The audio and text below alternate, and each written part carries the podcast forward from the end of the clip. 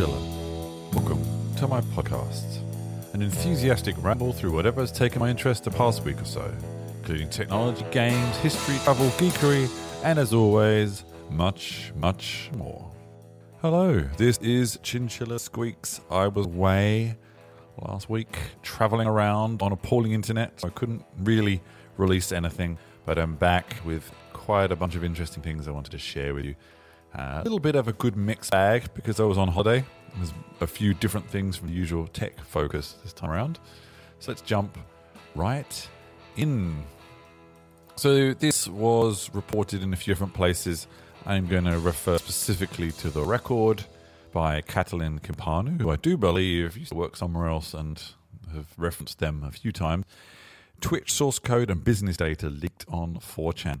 This was mostly um, kind of in uh, opposition, in protest, I suppose, to the fact that uh, Twitch is doing nothing about this uh, constant problem with hate raids, coordinated bot attacks, posting hateful and abusive content in Twitch chats that have been plaguing a lot of the streamers over the summer, basically.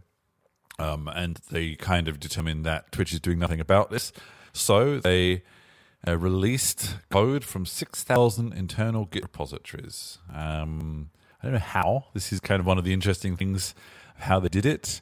They also claim this is only part one, and there may be more to come. It included Twitch.tv, um, the website, the various clients, proprietary SDKs, um, also um, payout reports as well, um, and some sensitive information around some user identities and authentication mechanisms as well. So, quite a lot of very important information. Whether this will um, change anything, not uh, remains to be seen. And I think this is something that Twitch have responded with, kind of saying that um, the problem that the the uh, exposer was complaining about is not something that's easily solved, uh, which is sort of partially true. But um, yeah, I don't know if this is a solution, but it's interesting to see that this can happen. And I guess there are people on the inside, maybe, who are willing to kind of leak this um, because they also disagree with company policy. Don't know. That's a lot of conjecture, of course, but interesting to see that this could be a tactic used in the future. From Twitch, which is a fairly modern technology, we're going to go back to something quite quite old and something quite quite different. The landline, the copper landline.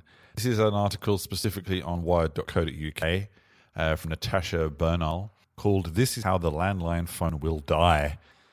Um, UK uh, British Telecom or telecommunications engineers are racing to get rid of the landline network by 2025 and basically put everything down the cable networks. Anyone who's followed me for a while knows I'm always fascinated with um, telecommunication networks. My grandfather was somewhat involved with them, and they've always interested me. Um, and but a lot of the phone network is still through copper wires. In fact, uh, I do believe, I think in Germany, I'm not sure if this is just us or if this is common. We get our phone service service through the cable network, so I suppose that means it's already being replaced, uh, and they're attempting to do it in the UK. Um, it's interesting because there are a lot of businesses that are still using old connections and not really thinking of it, I suppose. They just think of it as a landline, not really how it gets connected to anything. And that obviously during the pandemic, it was more widely used for people to stay in touch with each other. So, you know, it's actually how a lot of the networks still make a reasonable amount of money. Um, some actually quite staggering statistics here. The OpenReach, which is the kind of infrastructure engineers behind the telecommunications network in the UK, looks after 192 million kilometers of cable, 110,000 green cabinets with the cabinets where connections go into, 4.9 million telephone poles and junction boxes. So that's actually one for every six people, I think, telephone cables. Um, and this is a cost of 12 billion to roll out fiber to the premises, and this is something a lot of countries are trying to do actually. Um, and they are aiming for 25 million by the end of 2026 and have done 4.5 with four years to go. I don't know. Seems sort of reasonable. Um, but the the challenge they face is uh, they don't want to try and run two networks in parallel. They want to kind of keep customers up to date as they come on and off the network, I suppose. Uh, and they've been doing a lot of trials and switching people over to VoIP connections. It's actually interesting because generally when you use a VoIP connection, you find the connection is better. When I have once or twice used my phone, or even on my mobile, actually, to call someone, you realize how inferior the quality is to a VoIP call. Um, and, and phones can do this. They switch between two different networks. Obviously, a very different network to a copper wire network, but I don't think I've used an actual landline phone in such a long time. If I did, I would probably be quite surprised by how they sound. Uh, yeah. Um, so it's interesting to basically know that these sorts of networks are still in place, um, that they are still an essential part of communications networks, and that yes, that people are trying to replace them and, and working hard to do so. Um, and whether you think that's good or bad, I guess, is a, a matter of opinion, but it's happening. Okay, that's actually enough tech for this this episode.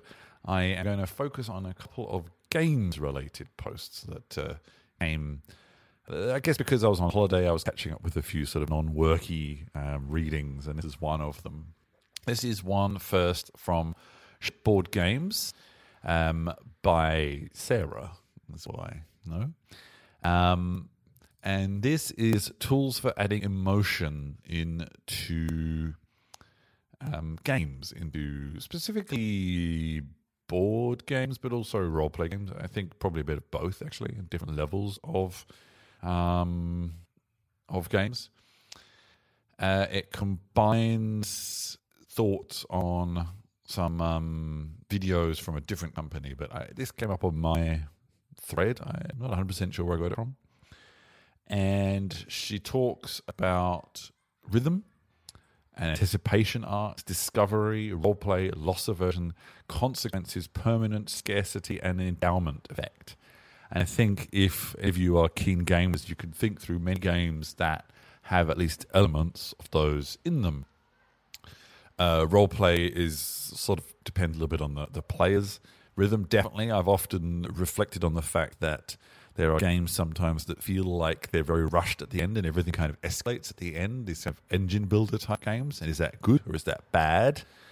Um, loss aversion when you lose things in kind of player versus player games or other for other reasons. Uh, just how that could feel. That is definitely an emotion. Um, scarcity. Scarcity is, is definitely an aspect that you feel a lot in games. You never have quite enough to to do what you want. And so it was a nice summary of of these feelings you can inject to make a good game, make a game that people remember. Um, I think I mentioned this a couple of weeks ago, but I have finished reading and I've kind of been going back through my notes from the building blocks of uh, game design from Geoff Engelstein. And there's a co author, but I can't remember off the top of my head. And kind of collating a lot of these very mechanical explanations of mechanics and then how you can interweave them with um, what actually the feelings people get when they play a game. Uh, and some do this better than others, of course. Uh, it's not always about theme some very abstract games can instill strong emotions in you. And yeah, I want to. I'm interested to see how you can tie these aspects together. It's something easier to do in role playing, of course. Well, or maybe not. I don't know.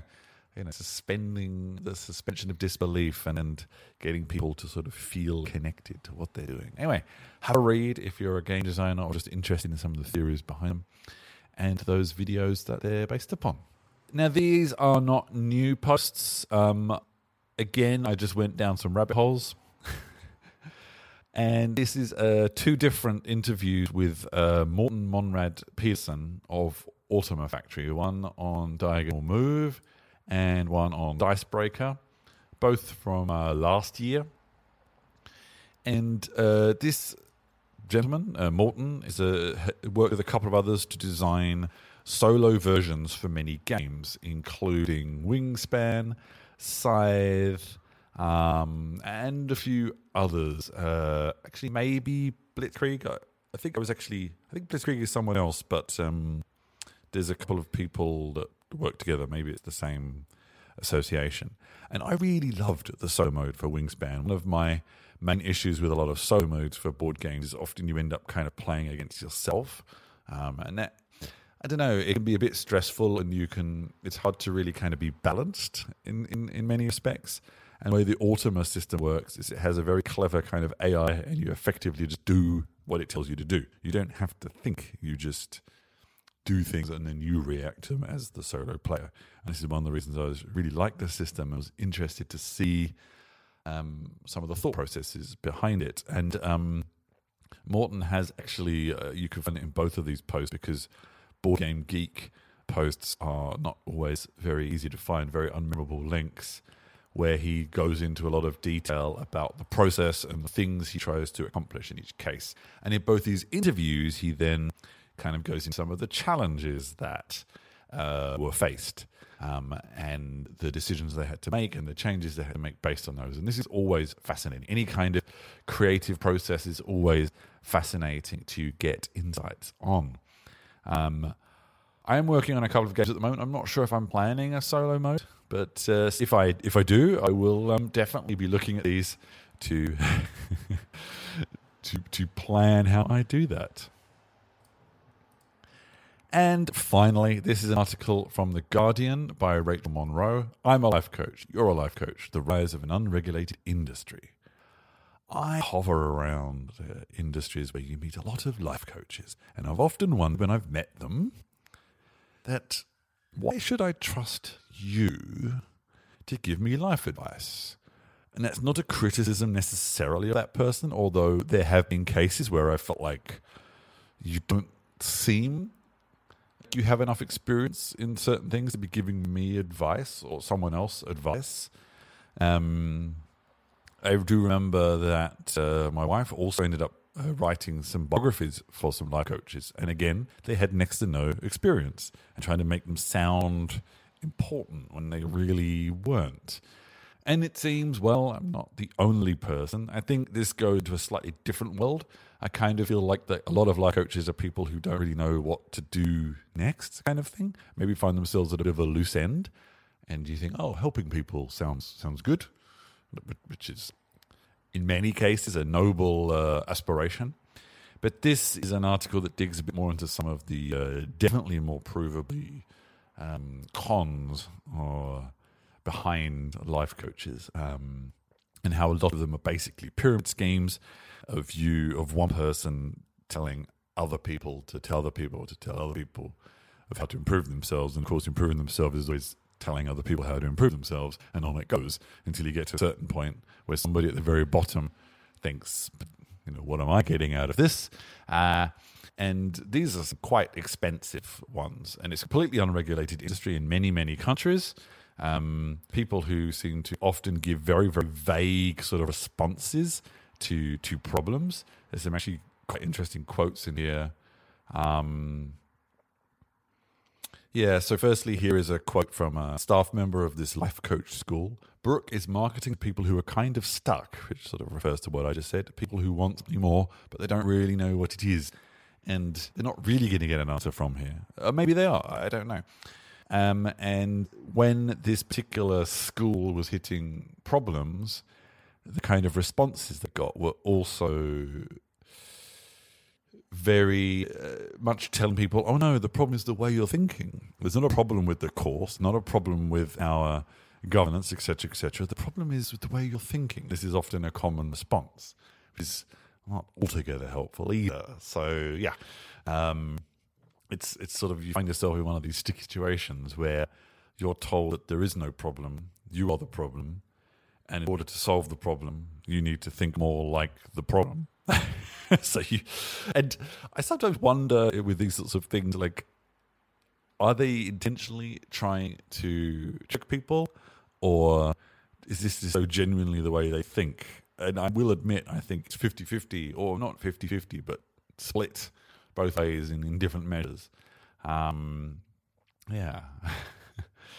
and there's a lot of people who claim that uh, it ends up being a little bit like therapy.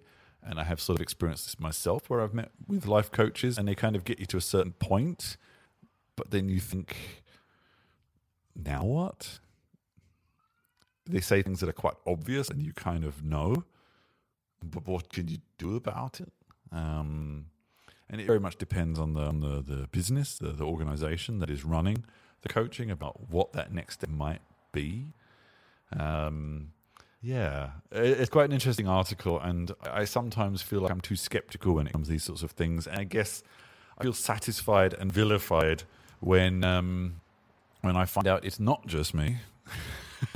and, and yeah, I wish that wasn't necessarily true, but it is, unfortunately.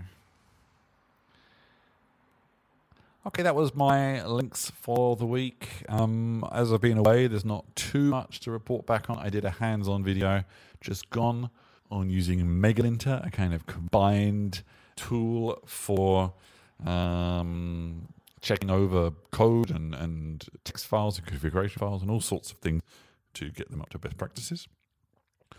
Uh, I've been working on my novel a little bit over the week, past week as well, getting that up to uh, getting that into the kind of the final act of that. Um, I have been working on a few blog posts and a whole bunch of things. So yeah, there's more. There's some stuff coming very soon. Um, I'm working on a gaming tools blog post. It's taking quite a bit of time to get through, but I'm getting there. I'll have the edited versions of um, my videos for the Solo Adventurer very soon. I'm actually working with a separate editor for those, and I just saw first drafts, and the final draft should be ready quite soon. So you can look forward to that. Um, I won't be doing a solo adventure this week because I'm going to the Essen Board Game Fair. Uh, so I'll be doing my own adventuring. Um, but there should be a, a, few more things coming out of, of those various projects next week. Uh, so keep your eyes open for those.